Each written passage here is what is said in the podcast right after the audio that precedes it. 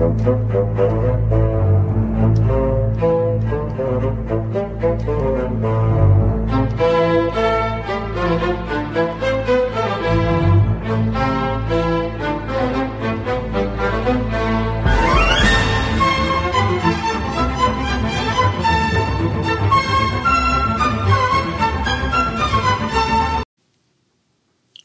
right, folks, welcome back to another episode of Triple G Ginger's Gridiron and Golf Podcast. I am your host, Stephen Kerr, aka The Ginger, and we are back in season three with episode two, and here we are. Week 18 of the NFL season, 272 games are finished, complete, check mark, and done and it went right down to the bitter end with one of the best football games. If you didn't have an opportunity to watch it, uh, don't need to say much more for all the NFL fans out there between Vegas and the Chargers. Just wow, what a game and almost a nightmare scenario for the NFL and for more importantly Vegas, which would have had seen historical losses if a tie hit in that uh, that final game between those two teams. But uh, what a wild ride! And uh, what a great week of NFL football. A little bit of a different format this week than we've seen all season long. Usually we uh, we go to uh, what we learned, some of the game lines and and and betting lines and, and all that stuff, and we, we pick out a big game of the week, which we've continued to do. But uh, a little bit of a different format this week.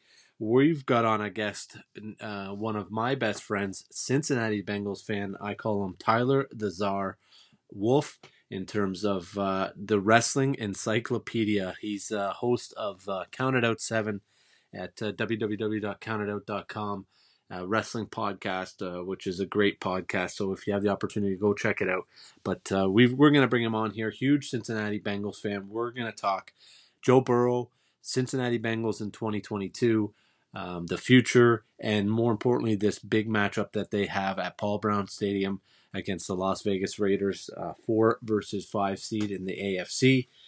We're going to look at um, all of the matchups in the AFC and NFC, all of the other five matchups after we talk with Tyler and figure out uh, who we like, what we like, and what's going to happen in some of these matchups. And then we're going to take a look at the coaching carousel.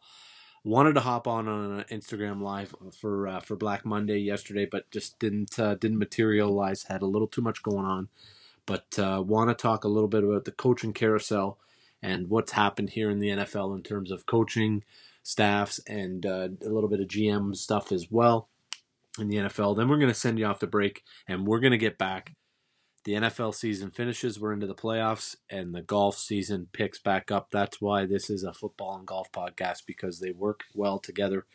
So the golf world is kicking up here and going to get real busy here at the end of the month with uh, the other two are starting, but the PGA Tour coming off their uh, Sentry Tournament of Champions. So we'll talk a little bit about that, and we'll give you our picks for the Sony Open at um, at Waialae Golf Club. So that will be after the break, and we'll end it off with that. So uh, why not? Let's get into it, and let's bring them on. All right, Triple G listeners, I would be remiss. The Bengals are in the playoffs. First time, I believe, since 2015. Longtime friend of the show, longtime listener. Actually, when he comes on here in a second, I've got to tell him uh, he kind of kickstarted this podcast for us. But you're going to ask me after this show is recorded and you listen to it, why the hell do you got a wrestling guy on here? But we've got the man, one of my best friends, Tyler the Czar Wolf aka Skinny, used to be Skinny, coming on tonight. We're going to talk a little Cincinnati Bengals, Las Vegas Raiders.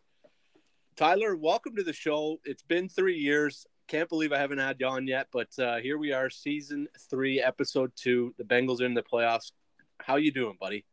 What's going on there, Ginger? Long time uh, listener, first time caller. Pretty pumped up to be on here, man. Talk a little Bengals. Who Dey, baby? Who Dey, baby? Let's go. There we go. I love it. What's going on, man? Happy to be on. I'm pumped up for this week, man. The Bengals back in the playoffs. Joe Burrow setting the world on fire right now. I am hyped up, man. Wow, come on! It's uh, you have to be excited about where they're at. Uh, I know you've been pumped up listening to this podcast uh, from time to time, hearing myself and the old boy talk about the Bengals and what we feel um, they've done here in, in 2022 and, and what they can do in the playoffs here. But kind of all started, you know, the big hype kind of all started a couple weeks ago with that huge win over Kansas City. But I want to take you back to how this all started because to me it, it never made any sense and I, I've never got the full story out of you. Kid from Newmarket, Ontario, Canada. How in the hell are you a Cincinnati Bengals fan? Well, you know, you said right off the top, the wrestling guy, right? And, and, everything in my world always revolves back to wrestling, man. Hence the podcast, www.countout7.com, folks. Got to get the cheap plug in there. Uh, I love it. Take, take you back to 1997, man. I'm in grade seven. Uh, at the Sky Dome, that was called at the time, WWF house show in the in the dome there, rocking out. Summertime, and uh, I got these great seats where I can see backstage, and I, am basically right beside the entranceway. And if I look down, I can watch the guys right before they walk out. Yeah. So I look, I look down, and I see this guy named Brian Pillman sitting there. If you guys haven't heard of Brian Pillman, he's not a Stone Cold Steve Austin, obviously, but he he was one of my favorites back in the day. And so I'm sitting there trying to get his attention. Hey, Brian Pillman, you know, I'm in grade seven, losing my mind, and this guy will not budge. He is in the zone he is in the zone. He's looking, waiting for his cue to run out. He's not looking at me. I am screaming at the top of my lungs. And then this random guy beside me goes, Call him a Cincinnati Bengal. Well, little did I know at the time, Brian Pillman was a walk on for the Cincinnati Bengals. That's right. That's right. So uh, I yell it out, Hey, Pillman, you Cincinnati Bengal. And he looks up and gives me the old wink and the, the head nod, a little wave. And fast forward a few years later, when I finally got into football myself, I needed to pick a team. I went to the Bengals, baby. Oh, I love it! What a what a great story. The ticking time bomb, no, Brian Pillman. Ticking time bomb, the loose cannon, flying yeah. Brian Pillman. Yeah, he's uh, he's a great hand. Tag team partners with Stone Cold Steve Austin and Bret Hart. He did it all, man. Oh, that's that's awesome. And there you go. It's, it just shows you how you can become a um, you know a fan and a fanatic of of a team that you're not even living close by. You know, majority of people they they become fanatics and fans of these teams that that are close geographically to where they live or where they work or you know where they where their family grew up. Um, but sometimes it, it especially up here in Canada, you you, you got to pick a team, and and sometimes it's just the littlest, smallest things that uh, that stick with you growing up for sure. Well, that's it. And if it wasn't that, obviously, my my number two, I got to go with your beloved Buffalo Bills, just for the good times that we've had at the park down there. So, uh, got to give props to your Bills too. They're kicking some serious butt this year too, man. Yeah, no doubt. There's been a lot of a lot of parties uh, down there at uh, one one Bills Drive for sure, and uh, a few stories that probably aren't appropriate to put on this podcast. Yeah, we, but I, for an, think, for another day, another time. I think we were fugitives the last time I went there. We had to flee for the border, right? I think so. I think so. Yeah, Monday night well, football. Yeah, that was interesting. We'll leave that um, story for the imagination. That's right. That's right. So now let's let's fast forward you to, to to where we are now, and you've you've lived through the, you know, the Palmer years and the Ocho Cinco years and the Houshmandzadehs and and you know the struggles over the last little bit, and then you know a couple not this year but last year they draft this kid out of LSU by the name of Joe Burrow. And the thing things kind of turn around and for for nine games he he looks great and he's he's making some wow throws and and everything's really looking sharp and hey the Bengals could could really turn turn this around with this kid. And then all of a sudden he blows his knee out oh. and he goes through this this rehab and we come to the start of this year. Where was your head at and where were your expectations at going into this year? Because i know me and you had talked off air and you had some hopes but you couldn't have believed that they were going to win this AFC North and and be, you know, to me they were a two three seed in the AFC. They kind of gave it away this last week, but that was a part of the plan. Yeah. Um, but where was your head at the at the start of this year? Well, I had higher expectations than you did. If I remember correctly from listening back, I think you had them pegged at the bottom of the barrel in the division, right? I did yep. indeed. I did indeed, but I, I did have them making improvements. Yes, that leading is true. up. Yeah, I just had I, them a uh, couple years away. I had them hopes of fighting to steal a wild card spot. I didn't know if they were going to do it or not because I was skeptical once once I saw them draft Ja'Marr Chase, and this is going to sound stupid saying in hindsight. I was a little fired up. I was like, you know, we need to protect Burrow. We I don't think we need a wide receiver. And it turns out that he's been the magic key that that's really helped uh, propel us there. The the Burrow and Chase connection's been fantastic. So I'll eat my words there. But I was nervous, you know. The the Bengals, uh, they have great weapons with uh, with Boyd and Higgins, you know, and and Joe Mixon had a great year this year, and he's always been a good back. But their O line's always been my worry. And and you know, if you can't protect Burrow and you can't give Mixon any holes, then where where are you going to go here? You know, but yeah, uh, you know, they're in that wild card hunt. They were fighting for it all year. They had a couple real exciting games. I thought they were one of the more exciting teams to watch the whole year. And that's not me being biased. You know, you go all the way back to week three or four there when they were playing the Packers. Like that game was wild, you know, and just exciting offense for most of the year. And wild card was my hope. I was hoping we'd steal a wild card place and the, the division. What a treat! Yeah, there's no doubt. And and to to come out this early and and now you see this this division and how it's shaped up with you know the browns in a, a little bit of a predicament with baker and looks like they're going to move forward with him here now into year five but not really knowing if he's the long-term answer big ben's on the way out and is going to retire here after uh, after sunday at uh, 8 15 p.m starts up And by the looks of it can i just sidebar you for a second yeah i I, I text, I text you this how great was it watching that Sunday night game with the Chargers and the Raiders? And like, you know, everyone's like, oh, there'll never be a tie. The Steelers are going to get in. And as the, the clock is kicking down in overtime, they kept putting the camera on that guy wearing the Steelers jersey. And he was so mad. I couldn't stop laughing. Every they put him on at least four or five times with the biggest frown face on. Great well, camera work on the on the Sunday night game there. Well, it was funny too because I had texted a few people on Monday. I was actually listening to um, WGR 550 as I do on on most mornings, and they went through they went through this scenario, and I'm like, oh my god, the NFL has they fucked up. Like this is this is a this could be a disastrous scenario here, right? And I started texting a few people, and I'm like, if this happens, this is going to be comical. And you you get the responses back, right? no chance. If that happens, it's rigged. Not a chance. Like, and then so then you start to doubt doubt yourself, right? You're like, okay, maybe it's not gonna happen. Like maybe I'm just overthinking this, and like, because when I first heard it, I'm like, okay, that's actually in the realm of possibility. Like this this could actually happen. And then then you send all those messages out, and then every, you get shot down, right? Like you know, a plane getting shot down out of the air type of thing. Uh-huh. Yeah, yeah, yeah. And uh, all of a sudden Sunday hits and it's like, oh my God, here we are. Right. And then the game, the game's going on and they go up 29 14 and you're like, okay, not going to happen. Then it goes to overtime. right. I was so happy. Oh, and, and then it's like, okay, now it's as soon as the game went to overtime, I thought for sure it was going to be a tie.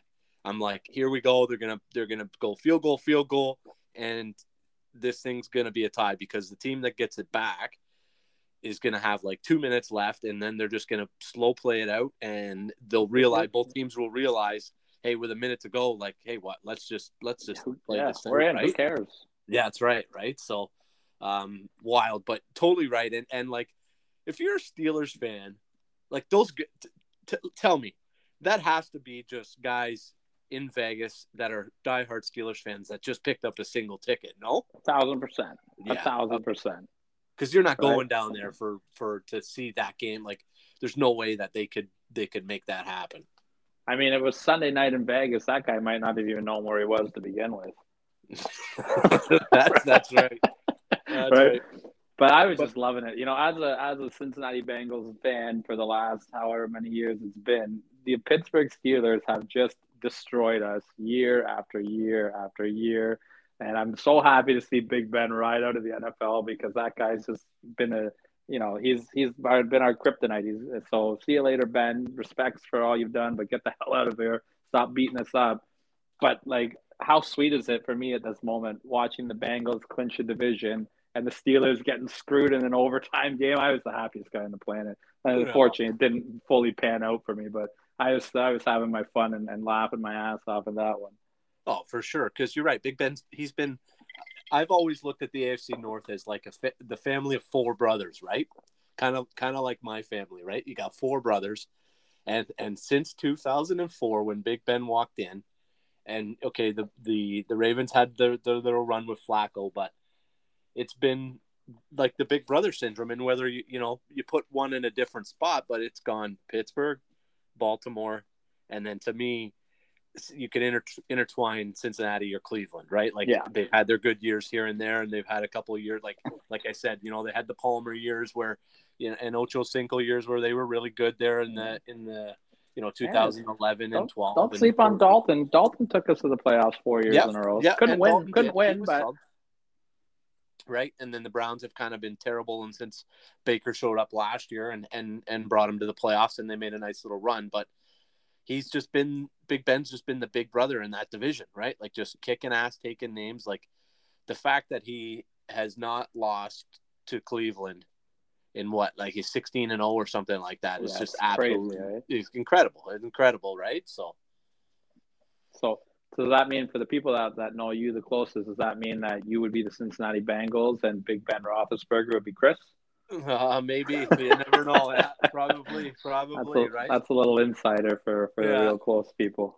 There we go. Well, I ain't serving tacos and corn at my next tailgate, so don't worry about that. Uh, But let's let's let's take a look now. So we fast forward you to when you started to uh, to where you are with Joe Burrow. Now let's move ahead to this week because um, this is the most important week for you in the last probably six seasons that that you've been a fan of these Bengals. How do you like the matchup? yeah, I love the matchup. If I could have handpicked a team to play in the playoffs out of all the options, I think I would have chose the Raiders. Um, nothing against the Raiders, you know. I think they're a solid team. I'm not I'm not a firm believer in Derek Carr. I think that if you look at a lot of the quarterbacks that are in the playoffs, I think Carr makes more mistakes than them. He is dangerous. Obviously, he likes to huck the ball around, and the Bengals Yep. defense scares me a little bit with that. You know, so they're they're real hit and miss on on if they're going to show up or not. But I think uh, I think Burrow and Chase are on fire. You got that little sneaky Tee Higgins there, and and don't sleep on Joe Mixon. You know, we've we've gotten away from the run game the last few weeks, and that's great because it hasn't been needed. But Joe Mixon's there, and, and I think he can do some damage getting through that Raiders D line there. No, I agree, I agree. You know what? It's uh, it's got all the makings of a shootout. It's the the sixth and seventh ranked passing attacks uh, in the league by both of these teams. So you're you're bang on in terms of both of these teams can can go aerial and, and really throw the ball all over the field. Cars Car to me in a regular year I'd be I'd be 100% on board with you, but this year just he's got that it's there's something different a little bit this year in terms of the way he's leading these teams back. They've won like five games in in overtime or the last play of the game, something some crazy stat I like think that. I think they were six and zero after after that last game, right? Yeah. I think they were five and zero going into it. They said on the air. Yeah, like it's it's wild. The Bengals are, you know, they can have a good mixture of, of run and pass. You know, twenty seven point one points a game to to the Raiders twenty two. But here's my thought, Tyler, and, and let me know what your thought is. And and it comes down to, and you know, everyone's gonna say, oh, here's here's Kerr, here's Ginger again with his with his big uglies. But to me, you're right. Both defenses have a tendency to not not only can these offenses make the big plays, but both defenses have the tendency to give up the big plays, Yeah, and they're both a, both a little bit penalty prone from time to time. But to me, it comes down to the offensive lines because both of these teams have have good pass rushes in terms of you look at Vegas with Ngakoue. We've seen what happened to the Chargers not being able to stop Maxx Crosby on on Sunday night, and he probably single handedly wrecked that game for for Justin Herbert. And then you flip over to Cincinnati, and you know they've got Hubbard, they've got Hendrickson, they've got big old Ogunjobi and DJ Reader on the inside that can can push that pocket from the interior. So to me, it comes down to what offensive line can keep their quarterback upright long enough so they can go ahead and make these plays? Because eventually in this game there'll be one of these big pass rushers that will make the key play. They'll get the sack or they'll get the sack fumble to kind of flip this game. Like we could to me in my mind i could see it being you know 30 27 bengals in the fourth quarter and all of a sudden big hendrickson comes up with a with a sack fumble and a turnover to to flip the tide and all of a sudden they they run the clock out or since he scores on a on a short field to to put the game away late in the fourth quarter so i think it's about those offensive lines being able to protect their quarterbacks and what defensive line is going to make the big big play late in the fourth quarter to go ahead and win the game. So I'm gonna. I, I totally agree with a lot of what you're saying there, but I'm gonna put a different spin on it too. You know, we just I just talked a little about Derek Carr. Yep. I think Derek Carr gets a little reckless sometimes in those situations where you know if he's got that pressure on him, he he makes those kind of silly throws a little bit, right? And oh he yeah, gives up. he, he, he gives up those up. interceptions. I think Joe Burrow is a lot more poised in the pocket when everything's crashing in on him. He's he's making those plays still, and I think that's going to be a big difference maker there. I'm hoping that if the you know if the Raiders are getting close to Burrow, that he's going to continue to show that uh, he looks like a seasoned vet out there sometimes. The way he's scrambling out of there and getting out of trouble and making these big passes, right? So that could be a big difference maker. But I'm really excited to see Joe Burrow in general. I'm excited to see what he brings coming into the postseason. Um, you know, I mentioned Andy Dalton's name a little bit earlier. And as a Bengals fan, I loved Andy Dalton. I thought he was great for us, except for when you put him under the bright lights. You put him on a Monday night game, you put him in the playoffs, even some of the Thursday night games. He buckled under the bright lights. I need to see what Joe Burrow is going to do. And there's no brighter lights than, you know, he's in the first playoff game this year, you know, and this is his first one. And I think he's going to come out and I think he's going to just be ready and I think he's going to be rocking and rolling. And I, I'm really hoping that we don't get the Andy Dalton buckle out of him. I think that's going to be the big difference maker between the two teams. Yeah, you know what? And and here's the thing that that doesn't always get talked about when these guys get drafted, but I think it matters. And and I think it matters and this is why you see so many of these and it's fresh off of the the national championship that ha- happened last night georgia beating alabama but and, and, you have so many football fans wonder why and they roll their eyes at why so many guys get drafted out of the sec and, and from these big schools and where i'm going with it is andy dalton tcu alum texas christian university big 10 big 12 probably didn't play a whole lot of games under the bright lights and, and yeah, okay, it, it, there's football's huge in Texas, and there there's some big games, but he was never on that national championship level. Mm-hmm. Level, Joe Burrow was. He went ahead and did he did that damn thing, and he won it all, right? Yeah. So, to me, if I'm a Bengals fan, I'm not I'm not worried about that. I'm actually looking forward to that because I think the kid's going to come out, and I think he's going to light it up. He's at home. He's got he's got everything going for him. I'm expecting the Bengals to come out and win this football game and, and go ahead and, and have to go on the road against Tennessee the following week uh, in the divisional round. I, I really am. Yeah, and you know that's an interesting game too. You know, I don't want to look ahead. Obviously, I, we need to get past the Raiders. The Raiders are no slouches, you know, and, nope. and you gotta you gotta tip your captain, like you said. You know, they put together all these wins towards the end of the year, and even if you take a look at the season that they've had, you know, they lost Gruden halfway through um, Henry Ruggs with Henry that terrible Ruggs, yeah. car accident. I think they just had another guy last week that had another yeah, Nate, DUI. Like Nate Hobbs, yep. Like what yep. a mess. And and you know, I, I'm gonna tip my cap to Derek Carr a little bit there too. You know, maybe he's taken on that leadership role. You said earlier the, when we were talking here that he's been different this year. There's been something different about him, and maybe he's put that pressure on himself to be that leader and to get these guys rolling. So, you know, obviously they've got a lot going on and and I think they're going to come out and give the Bengals a tough time, but you know we got the better of them earlier this year, and I'm hoping that it's the same result this time. Yeah, that would be nice. I think it was what 32-13 or 32-11 the Bengals. Yeah, but that game didn't get that that game was close until the end of the third quarter. The Bengals quarter, didn't yeah. pull away until the fourth quarter there, right? Yep. I I wouldn't be surprised if we saw a similar similar game script this week. They're um, they're very similar teams. There's a lot of similarities, you know, with Mixon and Josh Jacobs. They're both solid running backs. Carr likes to huck the ball. Burrow likes to huck the ball. They both got a great receiving core. Both their O lines are kind of suspect. Like there's they're they're very mirrored teams. Yeah, for sure.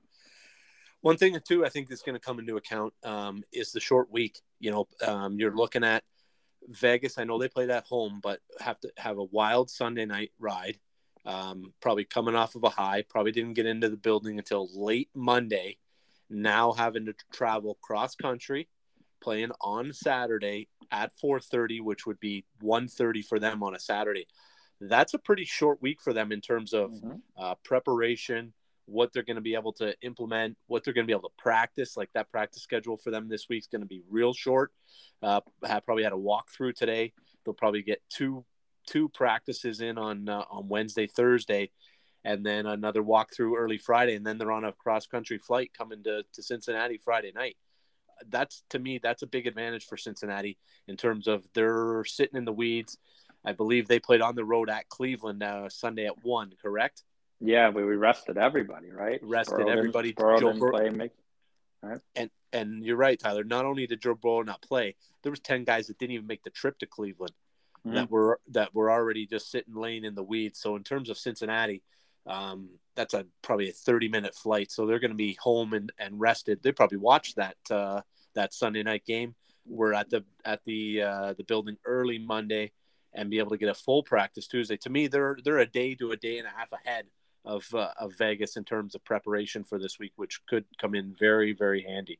Yeah, the one thing though that might save Vegas a little bit is the fact that they have played each other this year. So yep. obviously they've done their homework on the Bengals already. It's not like yep. they're going in there being like, okay, we got to come up with something real quick. Like they can look back, okay, we tried this last time. What do we do different now, right? That yeah. might that might help them a little bit in that regards. But like you said, that Sunday night game, overtime, wild shootout. Their defense was on the field forever in the fourth quarter there. These guys are going to be tired in that short turnaround. They don't have that time to rest. Whereas the Bengals are rested and and they're they've been doing nothing but thinking about this game for almost two weeks now.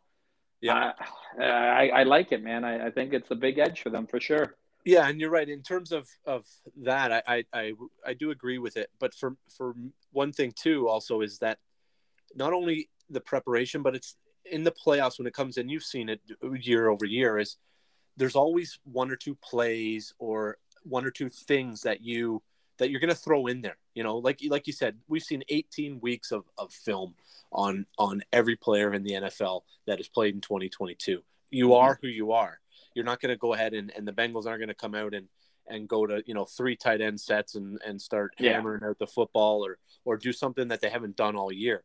You know, they're going to have their base offense, but in terms of that preparation, and where it becomes a factor is, is that if you want to install one or two things, you could have worked on them last week because you knew you weren't going into this Cleveland game. You're going to be pretty vanilla with Allen at quarterback, um, and and you could try a thing or two out and really come up with a trick play or two or something different that you haven't put on film yet, and have it ready for Las Vegas and have it practice. As in terms of Vegas, they they were going all in on that game because they needed mm-hmm. to win and get in. Now they come off this short week. To me, they're not going to have any time to do any of those different things or throw a trick play or two in there that hasn't been seen. So to me, that's where the advantage with Cincinnati and preparation comes in a little bit yeah. more. The other thing that I, I, think about too is how big of a game this is for Derek Carr. I'm going to go back to him for a minute yep. here. If you remember, what was it, maybe five years ago, the last time that the Raiders made the playoffs, he missed that game because he, he got hurt, right? Yep. So this is a big game for him. You know, he's he's been wanting this for how many years now? He's finally got them back there going to be a lot of emotion going on for him too. So I'm expecting him to come out and you know let, let's see what you got, Derek Carr. Everyone doubts you. Everyone said this and that about you for years. It's he. It, this is his time to shine. You know. Yep. Yep, and and you're right. It's funny, and I'll bring it up now. I was gonna when we were we're done chatting here. I was gonna talk about. I'll give you four names: Dak, Carr, Stafford, Kyler Murray. The four quarterbacks out of the twelve that are playing this weekend that that this weekend's games mean the most to. Mm-hmm. Right? Because yeah. you look at, you know, Josh Allen, he's won he's won two playoff games and he's gonna have many more opportunities down the road. Mac Jones is a rookie, everybody's gonna give him the rookie pass. Um, Brady speaks for itself. Uh. Hurts, you know, Philly's just happy to be in the playoffs. They'll give him a pass. Yeah, they got to let somebody in that division, right? Right. Garoppolo's Garoppolo's been to the Super Bowl, no problem right? Um, Mahomes speaks for itself. Big Ben on the way out, fine. And then you're left with that that Monday nighter. To me, those are the four guys that are may feel feel a little bit tight going into this weekend, knowing that how much this game means for for them and their careers. Thousand percent, man. And you know, look at a guy like Stafford. The guy is putting up huge numbers for and helping all these guys get these records with Cooper Kupp and Calvin Johnson and but he's always been on the Lions. They don't they don't even know what a win is, right? Adam Dvorak. Yep. But um, uh, yeah, how's he going to handle this? You know, there's a lot of pressure. They they've gone all in on him, and yeah, I don't know, man. A lot of a lot of names. Kyler Murray's another one. I, I like yep. you mentioned that name too, right? The Arizona Cardinals. their their record i don't think like it's a great record but i don't think they played to to earn that record you know what i mean like nope, i think they've they got did. a lot of luck along the way there yep no i i totally agree in that that's why i think those, those to me those four guys are got a lot to prove this weekend and i, I think that bodes well for uh for cincy for sure well let's hope that derek carr just uh buckles under pressure, right? We need a big win here. I've, I've suffered through four playoff losses in a row with the Bengals. I need a W here, man. I don't know what it's like. uh, somebody sent us a text, uh, a, a, was it a meme in our group chat there that nobody's been alive to send a text message, right? No one, no one has been able to send a text message talking about a Cincinnati, Cincinnati Bengals, Bengals playoff win because text right. messages haven't been around since text uh, since the Bengals have won a playoff game. So That's I need it. to send a text message this week going, "Who Dey, baby? Let's go." All right, so let's do it. I got two quick questions, and then we'll get you out of here. All right. First one, what's your prediction? Uh, I'm taking the Bengals. Obviously, I, what's I the think score? I think they win by a couple touchdowns, man. I think we're going to see them. Uh, I think it's going to be tight for the first maybe two quarters, and I think in the third quarter, Joe Burrow is going to say enough's enough. I think we're going to see almost an exact repeat of what we saw earlier this year. There we go. And so, um, two, two interceptions for Derek Carr, by the way, two interceptions. I like it. I like it. Uh, Tyler's the host of the uh, Counted Out Seven Wrestling Podcast, one of the best uh, new wrestling podcasts going. He's been doing it for a couple years now, and and he got it start.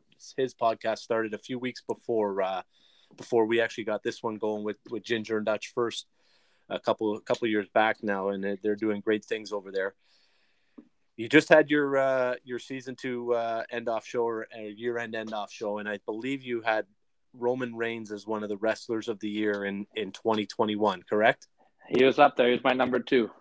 Was he? Okay. Yeah, yeah. And I'm going WWE because I don't know a lick about any any other uh, any other wrestling promotion other than a little bit of AEW. But 2022 WWE. Yeah. Who's yeah. your prediction for wrestler of the year? Oh man, I'm not I'm not taking away from Roman Reigns. I think he's the guy right now, and and if they're smart, they're going to keep the belt on him the whole year, and they're going to build to a big money match with The Rock at WrestleMania next year in Hollywood. Oh, I love it. Uh, that would be right. phenomenal. Now, there's not Tyler... a lot of stuff. There's not a lot of stuff that'll get The Rock in the ring again, man. But Roman Reigns is family, so what a way to have a little bow out, right? In Hollywood, Hollywood Rock. Yeah, Roman's the man. Love it.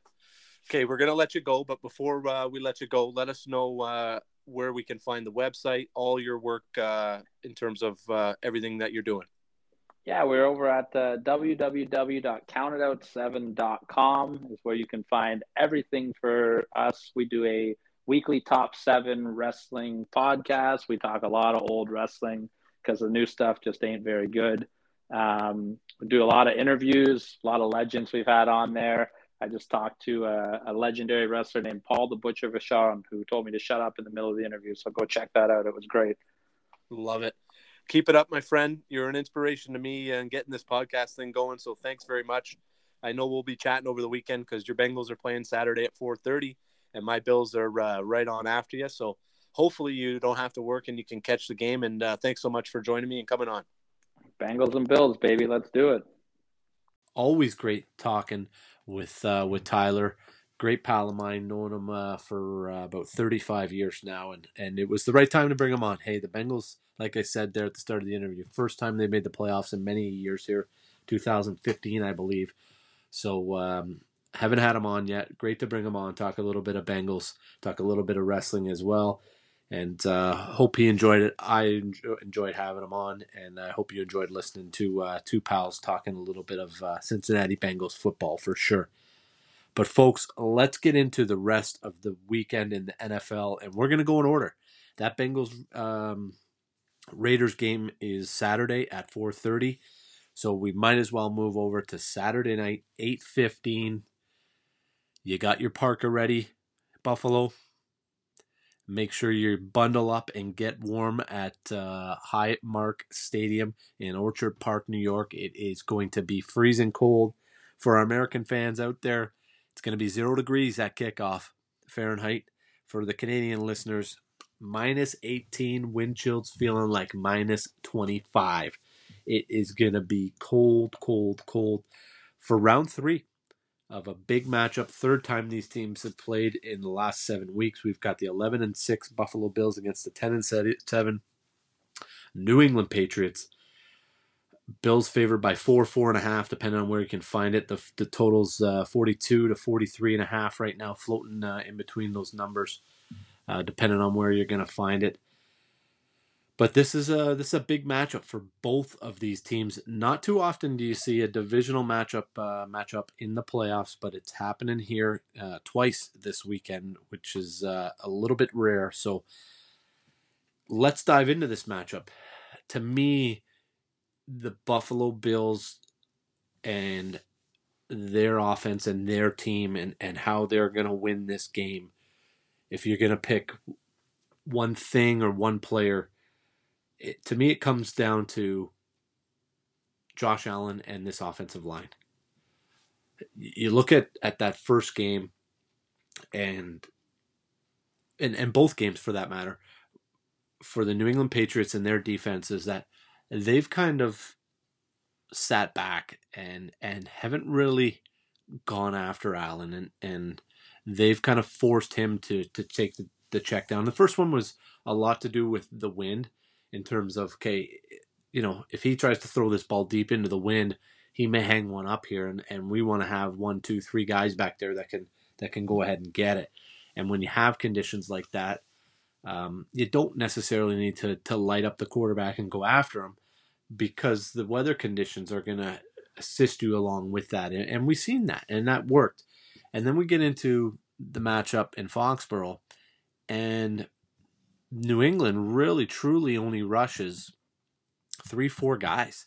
You know, I think they only brought five five guys a, handful of times in that game, and and he, Belichick sat back and really challenged Josh Allen to play mistake-free football, take what the defense gave gave him, and he did that, and he did it to perfection, and and you know he did play off script a little bit, and it was a great um, couple fourth quarter drives that that Allen put together to really to clinch that game. But you know, if the Bills, you know, Emmanuel Sanders doesn't drop the ball in the end zone, and and you look at the numbers, they they, they dominated that football game, and it, it truly really shouldn't have been a football game that was as close as what it was you know, if, if Sanders doesn't drop that football game, you're sitting there with six minutes to go in the fourth quarter, and, and that's a 37 to 14 football game. Like it's not even not even close, right? So, um, they they dominated that game. Now we come into this final one, this final matchup here, the rubber match, and I think with Belichick and what you always see is you're gonna see a few different things, and I mentioned this to to Tyler when we chatted in that that Raven, Ravens and Bengals game, you're going to see a, a, couple different things in, in all these matchups. Is it going to be a trick play? Is it going to be um, a different formation that they find that, that can work against something that they see on tape or a different package? So, what is it going to be for Bill Belichick? And to me, after watching those first two games, I just can't see him coming into this football game and sitting back and only rushing three and four and letting Josh Allen wheel and deal and cook. I think he's going to want to try to to light him up a little bit, and I think we're going to see. And I'm not saying they're not going to come out and, and, and just blitz, blitz, blitz all night long and, and really try to light Allen up, but I think they're going to try a couple different nuances, maybe some stunts and some some things up front um, that can try to throw that Bills offensive line off. And I think that's going to be the key is, is how does Josh handle that? Can he escape the pocket when he needs to? Can he, does he not get, ha- not happy feet, but does he not get excited? And if you see early pressure with Josh, he has the tendency of leaving the pocket er, er, early and really trying to rely on his scrambling ability and his running ability. And we've seen that in that, that second matchup that they're not afraid to spy him. And, and, one thing Atlanta had success with was that spy, and and not in terms of being able to stop Josh from scrambling because if you spy a linebacker on Josh Allen, um, it's just not most linebackers are just not fast enough to catch up with him or athletic enough to, to get to him and get him on the ground in time. Um, safeties, he's going to be able to stiff arm and put and bowl over him and pick up another five six yards. So there's not too many um, player defensive players in the NFL or on the football field at any given time that are going to be able to spy and stop Josh Allen. But what they can do is what Atlanta did, and that's read at Josh Allen's eyes, and that's something that you can do, and you can get your hands on footballs. And we've seen that if you can get a couple tips and you can get some picks, it's available. And we've seen Atlanta do that, and it did a damn good job. And and you know Devin Singletary had to come to the rescue. So what will happen with Josh early if there's some early pressure there? Will he be able to stay calm, deliver the football down the field, know where his outlets are, take the short dump offs, and just continue to move the change and move that football field and not be afraid to play mistake free football and punt it from time to time? Because Mac Jones, I don't think is going to really be able to move the football football up and down the field on the road in a playoff environment against this number one ranked Bills defense. Yes, they are the number one ranked defense. They're not dominant, but they're just so sound in terms of tackling, in terms of positional awareness and where they need to be. And they're they're dominant against the pass. You know, 169 yards or 70 yards per game. Like they do not give a lot. Uh, they don't give up any big plays in the pass game.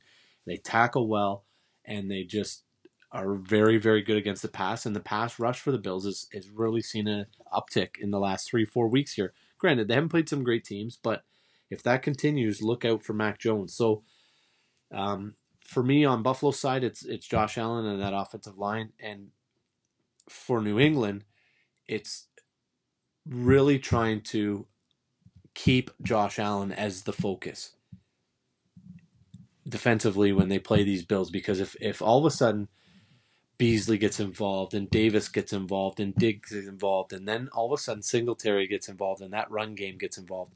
This offense is impossible to stop when they start wheeling and dealing like that. So they've really got to shut down the rest of of those cast of characters and those players to really try to uh, make Josh Allen play Josh Allen hero hero ball, maybe turn it over once or twice and New England's got a chance. If not, this is a comfortable win for Buffalo. I could see a seven to ten point victory by the time this game's done if Josh Allen plays mistake free, good sound football. I just don't think if if the Bills get up early, Mac Jones is going to be able to handle um, being able to go toe for toe with Josh Allen in that offense. It'll be interesting to see. Huge matchup. Will it be Bill Belichick's one of his potential? It'll be his probably his last playoff matchup against Buffalo or his first playoff matchup against Buffalo and his last, as he's uh, over 70 now. So it'll be interesting to see. On to Tampa and Philly. Big matchup here. Um, and it's strength versus strength. You've got the number one rushing team in the uh, in the NFL against the third ranked rush defense. Tampa's number one in pass, but down a couple big weapons in Godwin and, and the AB uh, mess that we've seen, and, and he's on his way out against a pretty steady 11th ranked um, Philadelphia pass defense who's solid on the back end, who's got a great playmaker and, and one of the best shutdown corners in the league in Slay. Um, these two teams played already once. It was 28 22. It'll be interesting to see. You know, the Bucs are favored at eight and a half. I believe the over under number is at 49. It's it's who's going to be able to impose their will on this game. Um, can the Bucs continue with this high powered pass offense? And can the Eagles continue at, and they don't need to, to run for, you know, a buck 50 here, but can they have the attempts to manage the down and distance for Hurts and be able to move that the, the football down the field? Because if they get in, if they can't run the ball, especially on, on first and second down, um, and you may see some early on from Sirianni and, and, and the Eagles some some first down passes, and whether it be just even short passes to get the second and four, second and five, and then you can run the ball, pick up two or three even early on in that football game just to loosen them up a little bit, give them a couple body shots. But to me, you can't come out and, and go, you know, run, run, and then pass on third down, and, and you're passing in third and sevens and eights and nines and tens. And if you lose a, lose a, a down uh, on uh, first or second, and it's you know third and 11, third and twelve. A lookout with those pass rushers in that D line. So to me, it's strength versus strength. Who's going to be able to do what they do best and impose their will on this in in this game in this matchup? I think the big playmakers for me, Tampa's got to find a way. Um, sounds like uh, Leonard Fournette's going to be okay to play. They've got to find a way to get him going to not rely on this pass game as much. Take a little bit off of it. You know, he still want to be able to move the ball, and, and Gronk's getting going, so he's going to be big. But I think playoff Lenny, even if it's out of the backfield in that short passing game, that extended running game, getting playoff Lenny going. In terms of Philly, they've got to find a way to get that ground game going. Offensive line's got to handle their own. And I think DeVonta Smith's got to step up and be this receiver that they that they drafted. I think he's huge for them and impose their will. So that's what I see. I, I still see Tampa winning this game. I wouldn't be surprised with a Philly Philly cover here, but um, I, I like Tampa winning this game. Sunday 440. We've lost an historic hero a couple weeks ago in John Madden. Pat Summerall's left us as well. But boy, one of the things I talked about when when got the news of Madden passing and leaving us was that Sunday 425 time slot. And Fox and John Madden and Pat Summerall and what do we see? Wildcard weekend 425 a traditional Pat Summerall and John Madden matchup. The San Francisco 49ers against the Dallas Cowboys. Folks, get your upset alert on right now. Um, I'm calling it right here on Triple G. I think the 49ers got a darn good shot of winning this football game. They, they run the ball for over 125 yards a game. Solid.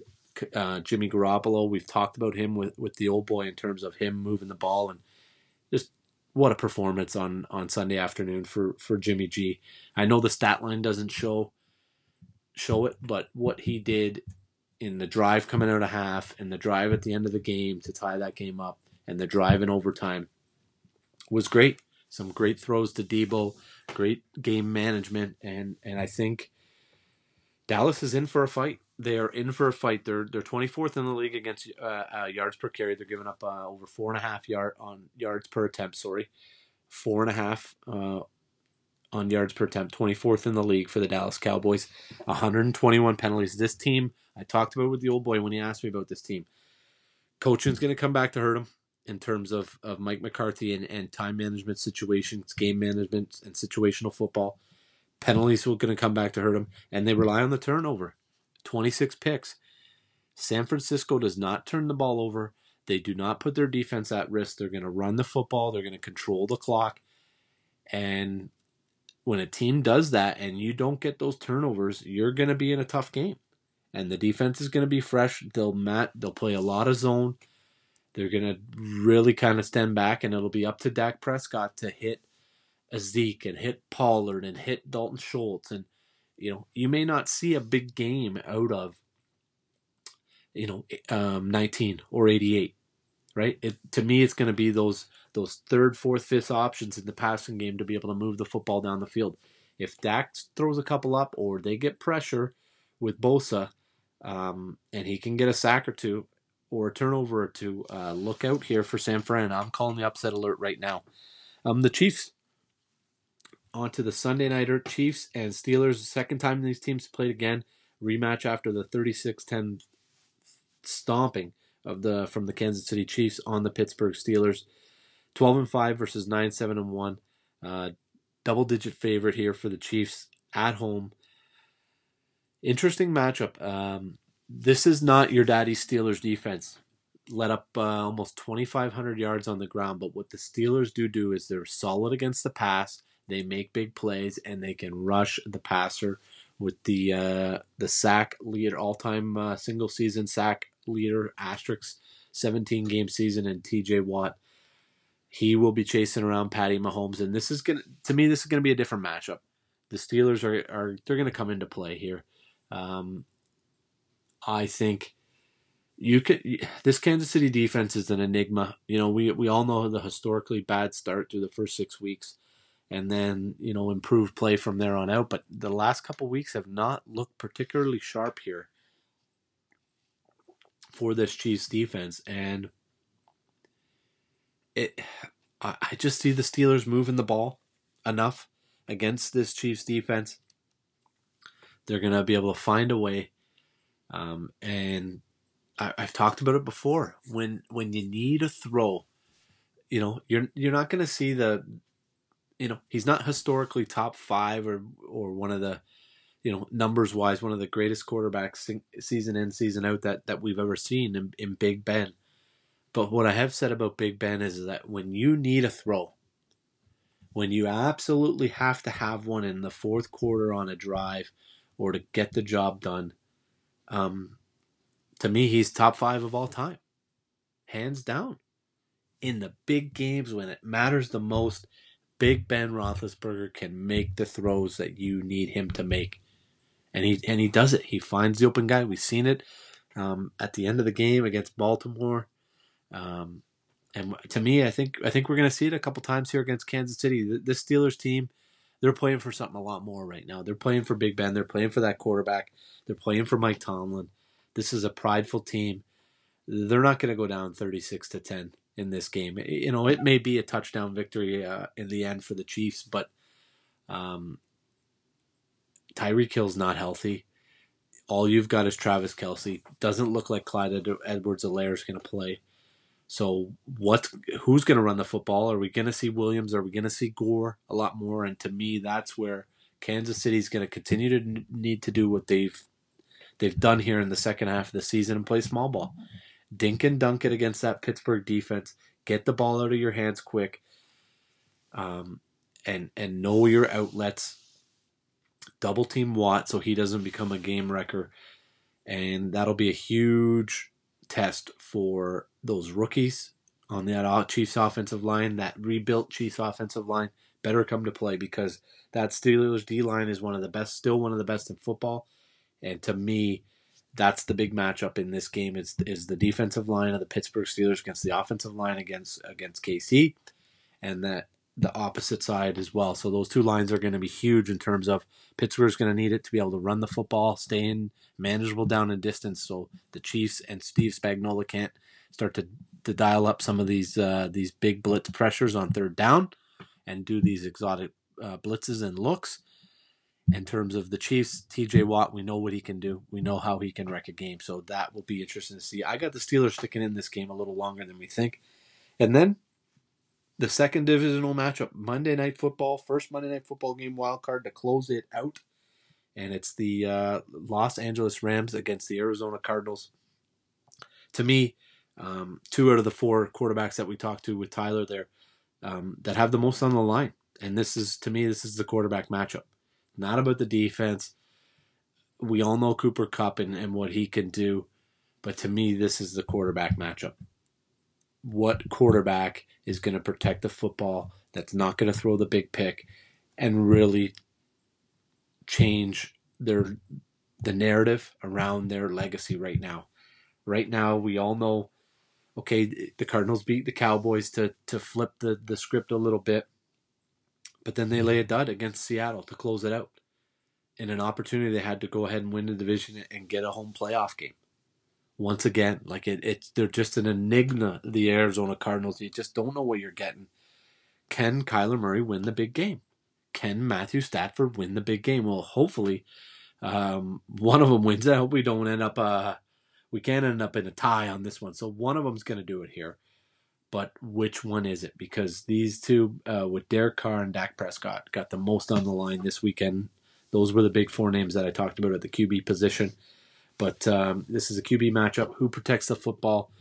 Who allows their playmakers to go ahead and win this game for them and really doesn't try to play hero ball and, and, and put the ball in harm's way will be the key on this Monday night divisional matchup. So it'll be real interesting to see. Don't be surprised if we see a little bit of old school McVay football here. Sony Michel, Cam Akers, a little bit of mixture there, back and forth. Um, and it, they get back to that kind of Super Bowl run, stretch runs, and try to alleviate Stafford early from some of those big mistakes and just kind of run the football, get some play action, and ease him into the game a little bit before they allow him to open him up a little bit and throw the ball down the field. I think that might be uh, smart from McVay. I think you might see that. In terms of, of Cliff Kingsbury, um, don't try to outcoach yourself. Let Kyler Murray do what he's going to do and really try to me I think for them, they've got to try to move the pocket, use Murray's speed uh, with him. You got Von Miller, Leonard Floyd, Aaron Donald up front for those Rams, that vaunted D line defense, a small Kyler Murray. That defensive line smart enough that, hey, if I'm not going to get a home, I'm going to get my hands up. So to me, moving the pocket for Murray is going to be crucial. You cannot sit him back there and try to let him dance around. These guys are too good of athletes on that D line. They're going to find a way to get home to, and and could uh, could ruin that game for uh, for the Cardinals for sure. So huge wild card weekend, huge matchup. So I'm looking forward to it. Let's touch on quickly here before we send you off to break the coaching carousel. We had seven now, I believe. Two, four, six, seven. Yep, we've got seven teams um, that have uh, let go of their coach, and we've got still one interim. I, I haven't uh, haven't thrown them on there officially because I think Rich Bisaccia in Vegas has, has earned the right to coach that football team next year. And then we're waiting on, to me, we're waiting on Houston still with David Culley. Uh, word comes out that we're going to get that at the end of the week, and Seattle with uh, Pete Carroll. Who knows uh, officially what's going to happen there um, with some unrest in Seattle. But we'll start at the top with Miami, and probably one of the most surprising, I would say the most surprising one um, out of all of the firings that we've seen so far here uh, this week and on uh, on Black Monday yesterday. But uh, Miami, let's go, Brian Flores. We've heard uh, Harbaugh in the mix, Brian Daboll, Kellen Moore, Vance Joseph. So we've heard a couple of the the uh, the, the big names that are potential there. But uh, Miami's a lost franchise right now. We you know we hear this of the power struggle that was uh, down in Miami, and, and now makes a lot of sense as to how they handled Tua Tagovailoa over the last couple seasons. Clearly, Brian Flores did not believe in Tua as the starting quarterback and didn't think that they could win with him as as the QB, and that's why he's been asked to leave and and has exited uh, has exited in Miami, and their chances of Deshaun Watson might be exiting out with Brian Flores, so leaves Miami in a tough spot because, you know, what is Brian Daboll? I know he coached him in in Alabama, but what does Brian Daboll think of of Tua? What does Kellen Moore think of Tua? Um, or, wh- whoever's going to come in here. I think you're going to see, you know, those are the, the the quick two or three names. Harbaugh, you know, three out of those four names that we've heard come out of Miami so far are offensive coaches. So to me, they're going to go after an offensive guy, and, and I think Tua is going to be a part of that package in terms of whoever agrees to come in here is going to have to believe and work with, or believe they can work with, uh, Tua Tagovailoa. Jacksonville, we know what happened with Urban Meyer there. He's long out the door, and, and they've long started their search, but we've seen uh, uh, Jim Caldwell, Bill O'Brien, uh, Darrell Bevell's going to interview for the, for the position full time. Nathaniel Hackett, who was there in Jacksonville with Doug Marrone, um, Byron Leftwich. So similar situation in Jacksonville that we're going to see in Miami. Um, it's a listen. You drafted Trevor Lawrence number one. Um, that was completely mishandled by Urban Meyer, and it's it's going to be an offensive mind. It's going to be somebody that is excited to come in and work with with Trevor Lawrence and try to uh, try to add to what he can do because um, we've seen what he can do. He, hey, he single handedly eliminated the uh, the Indianapolis Colts from this year's playoff run um, with a loss and a dominating performance, probably his best performance of the year in that final game for Trevor Lawrence, uh, Jacksonville hosting Indy. So uh, I think we'll see an offensive mind in Jacksonville. Chicago, you would think the same thing with, with Justin Fields, but when you start to hear Todd Bowles and Brian Flores and Matt Eberflus, defensive coordinator from Indy, and Leslie Frazier, defensive coordinator from Buffalo, there's there's four defensive coaches there, and, and offensively, all we've heard is Byron Leftwich and and uh, and Brian Daboll. But to me, I think the general manager is going to be put in place first in Chicago, and then they're going to have their opportunity to go ahead and, and hire the the head coach there. So I think that's what we'll be waiting for in Chicago. But they're going to do a pretty extensive search, and they're going to go up and down the team that's coming out um, hot out of this searching gate, we've heard every name underneath the sun, is general manager George Paton. and the Denver Broncos. Uh, let go of Vic Fangio. To me, this is a playoff roster ready to win now, and we've heard every name underneath the sun. We've heard uh, Brian Callahan, OC up here in, in Cincinnati, Doug Pederson, Nathaniel Hackett, uh, Luke Getsy, quarterback coach for the Green Bay Packers. Um, so they're going to order uh, interview Hackett and Getsy from Green Bay. So start up your Aaron Rodgers rumors right now. Aaron Glenn, defensive coordinator from Detroit. Kellen Moore, Dan Quinn, Jerod Mayo, surprise um, uh, linebackers uh, defensive coach out of New England, and Kevin O'Connell, Rams uh, up and comer Rams um, offensive coordinator under Sean McVay. Kevin O'Connell is um, one of the kind of bright up and coming stars. Probably won't get his opportunity this time around in the NFL, but um, doing good work, and he'll uh, he'll be around the scene here coming up in, in the near future, I think. But starting that uh, starting that process for Kevin, I think Denver's the same way. I think eh, you just cannot go back to another defensive minded coach. Chicago, I can see doing it. Just that's their franchise, and it's just who they are, you know. And and then that coach will be responsible for hiring, you know, who's going to be in charge of, of the development of of Justin Fields. But Denver, they're going to go in a different. This has got to be an offensive, aggressive mind, just to get off of, of Vic Fangio, Mike McCoy, and some of these these stop plug coaches that we've seen in Denver over the last last few years here. This is George Paton's hire, so this is uh, he's putting his neck on the line here now for the first time here in Denver, and, and a big hire for those Broncos because they've got a little bit of a window here. This this roster is pretty solid um, with some good young talent here for the next three, four years. And they've got an opportunity if they can find the right head coach and the right quarterback mix. Um, look out, and they may be able to make something work. Uh, tonight, just find out. Thank God, Joe Judge uh, is let go from the uh, from the New York Giants. Haven't heard any names out of there, but you'd have to think strong Bill Belichick New England ties with the with the New York Giants. So to me, you might see somebody from the Belichick tree again here.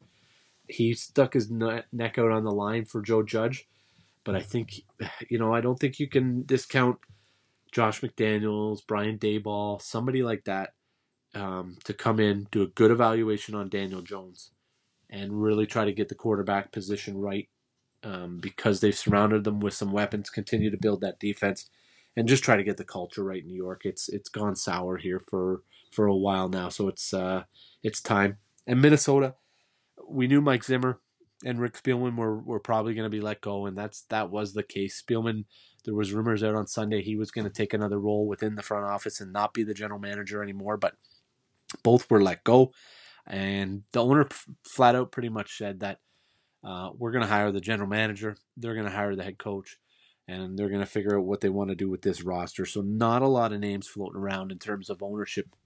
Um, talking about head coaches.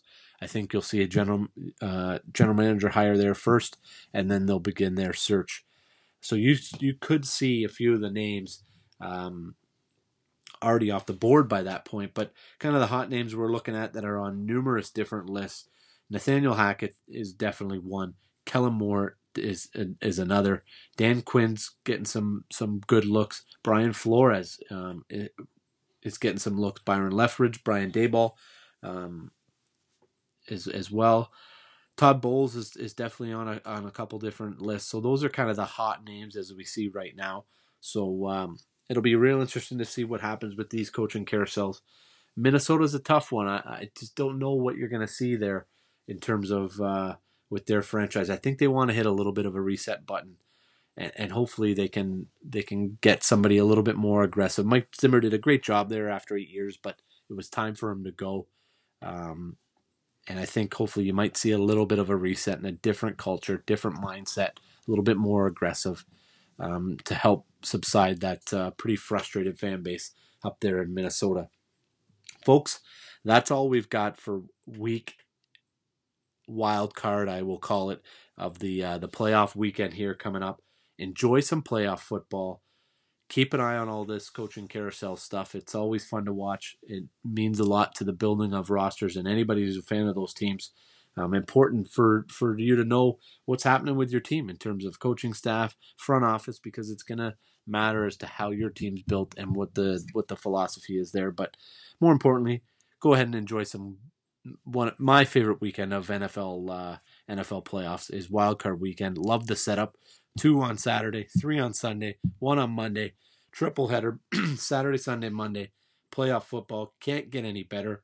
Hope your teams win, and we'll catch you on the flip side.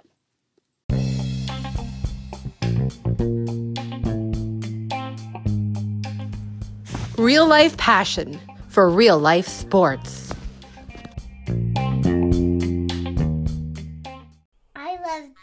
Triple G podcast where real life sports and with me.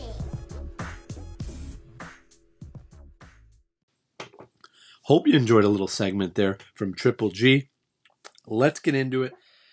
As we've been over the last couple weeks here, it's uh, the golf world's pretty quiet. Not too much to talk about, but we lost a great one tonight, and uh, just want to give a shout out and uh, my thoughts and condolences to uh, his family and the golf world. Uh, golf reporter and uh, legend golf journalist uh, Tim Rosaforte from the Golf Channel does some writing as well. passes away tonight, I believe, 66 years old, way too young. Um, so that was a tough tough loss, and I know the golf world's hurting. Um, tons of uh, tons of people talking about all of his great work and what he's done for for the world of golf and golf journalism and, and then reporting and everything with the golf channel. So uh, tough tough loss for the golf world, um, especially starting out uh, the new year here. But um, on to what we seen last week on the PGA Tour. It's only the the only tour really uh, to talk about right now. And we started out with the Sentry Tournament champions. And I mentioned last week on the podcast that they were going to tear this place up. I didn't think they would tear it up like that. Uh, minus 34 for Cameron Smith. I believe Jon Rahm was at minus 33. A couple other guys up there as well. Uh, they chewed it up and spit it out. Um, absolutely wild. Cameron Smith was plus three on the first two holes for the week. So that's eight holes. So you, you look at a 72 hole event, there's 64 holes left. That puts him at minus 37 for those other 64 holes on the golf course. That's absolutely insane. Um, it's not my cup of tea, folks. I hope it's not a uh, predecessor or a precursor to what we're going to see on the PGA Tour here in 2022, but it just might be. These guys seem to get um, better, um, in better shape hit the ball further, um, just better with their game management and what they what they do on the golf course year after year. It just gets deeper every year, and and um, you know it's not going to stop this week because uh, you know you look at the last three winners and and Kuchar in 19, uh, Cam Smith in 2020, and Kevin Na in 2021, and we look at the winning scores and and Kuchar was 22 under, Na was 21 under and the winds kicked up in in uh, 2020, and and Cam Smith was was 12 under. So, um, you know, if this wind, if it's a calm week here in Hawaii again at Waialae Country Club, uh, it's going to be 20 plus again. Um, it's a traditional style golf course. It's usually a par, plays to a par 70, 77,000 to 7,100 at Waialae Country Club. It's it's one of these courses that's been on the PGA Tour for years now, hosting this Sony Open event. 74 6 is the rating, 141 slope. JT holds the course record at 59, shot in 2017. Before that was uh, was DL3 Davis Love, shot 60 um, in 1994 there. So uh, big week. I always like the Sony Open. It's uh, to me, it's always a. It's not a bomber's golf course. It uh, it's got some dog legs, you, some holes that you can't they can't really rip driver off of. So they've got to really manage their game around here, and and really with the winds that that kick up, the traditional winds that kick up, it really when you look at the leaderboards, it's the ball strikers, the ball strikers and the putters um, that do well around here traditionally. So when looking at it, we might as well get right into our picks to close this thing off. I got four picks this week. Dutch Away's on a golf trip. Shout out to the boys down in Florida on their golf trip. Hope they're having a great time. They played Tiburon today, so hope they enjoyed it. Um, boys, cheers to you. Well done for getting down there, uh, getting out of this snowy, cold, uh, shitty province here in Ontario and playing some golf. Down there in Florida. So good on you. Hope you enjoy it. Hope you have a good trip. But uh, let's get to our picks. We've got four of them. We're going to start from the bottom now. We hear them. Starting with the long shot, 80 to 1. Listen, he was second in this, uh, lost in a playoff in 2020 here on this golf course in this event. 2020, and that was in 2020. 2021, he was T4, 80 to 1. I'm taking Brendan Steele for my long shot of the week. My rock steady pick of the week, I've got two of them for you here. The first one, He's started in this event 20 times. He's the all time money leader in the Sony Open. Out of those 20 starts, he's got 14 top 25s. He's got two seconds, two thirds. He's steady Eddie. He's coming in at 55 to 1. 2019, he was T8. 2020, he was T12. And last year, he was T19. He's going to be there. He's never missed a cut here. He's rock solid. And That's Charles Howell III. I'm taking him here as my steady Eddie, one of my steady Eddie picks. My other one, I told you at the uh, at the onslaught of that talking about this event and this golf course that it's all about ball strikers and putters. Not many guys hit it better on the PGA Tour than this Canadian. In 2019, he was T3. 2020, he was T12. Last year, he didn't play in this event, but he's 25 to 1. He stripes it. I'm taking Corey Conners to be there for my second rock steady pick of the week. And my big gun. Listen, between three guys, Howell, Leishman, and this guy, they've played in this event 43 times and never missed a cut. I've got Howell. I don't got Leishman, but I'm taking this guy. He's one of my big guns. 16 to 1. You know he's near and dear to our heart on the Triple G podcast, and that is Webb Simpson. He was fourth in last year in this event, third in 2021, or sorry, in 2020, so he can play on this golf course. You know he's going to be there. 16 to 1. We'll put our money on Webb Simpson. That's Webb Simpson, Corey Conners, CH3, Charles Howell III, and Brendan Steele as Ginger's picks for this week's Sony Open. Folks, make sure you're following us along on Facebook, Instagram, and Twitter. We've got our weekly golf picks going up every Thursday morning. We've got our NFL pick sixes, and yes, I did it. I got above a five and one week to close it out 45, 44, and 1 on the season. We're going to keep those going throughout the playoffs. And the YouTube channel is up. We've got a few subscribers, so make sure you're onto our YouTube channel, Triple G Ginger's Gridiron and Golf Podcast. Give us a subscribe on there and follow along with some of the cool videos, and we'll get some uh, podcasts up there as well. Enjoy some NFL football. Enjoy the Sony Open. Thanks for tuning in, and we'll catch you next week.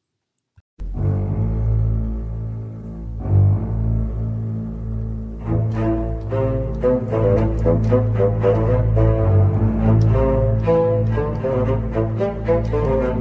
you.